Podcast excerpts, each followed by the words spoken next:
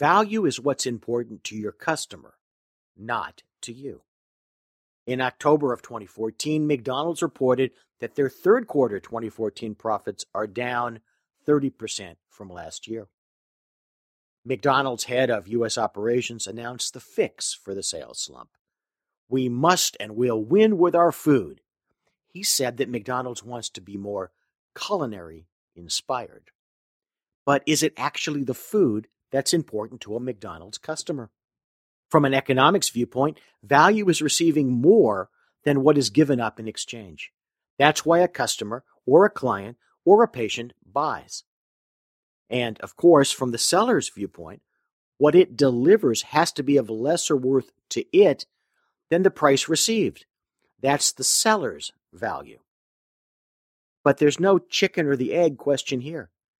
No matter what the seller thinks of the value proposition offered, the food, the level of service, the packaging, and so on, there's not going to be any exchange unless the customer first perceives value from the buyer's perspective and then buys.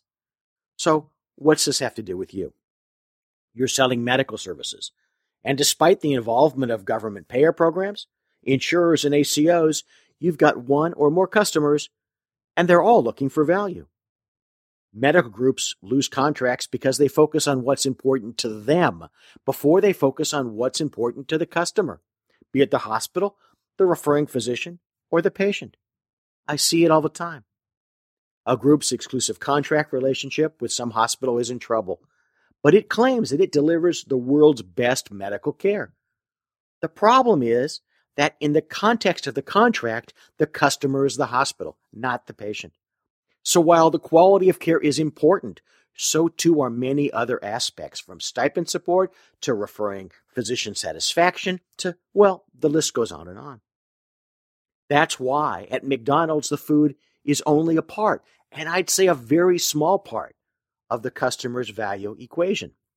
Speed of delivery, price, cleanliness, and friendliness of the employees are all very important pieces of the puzzle.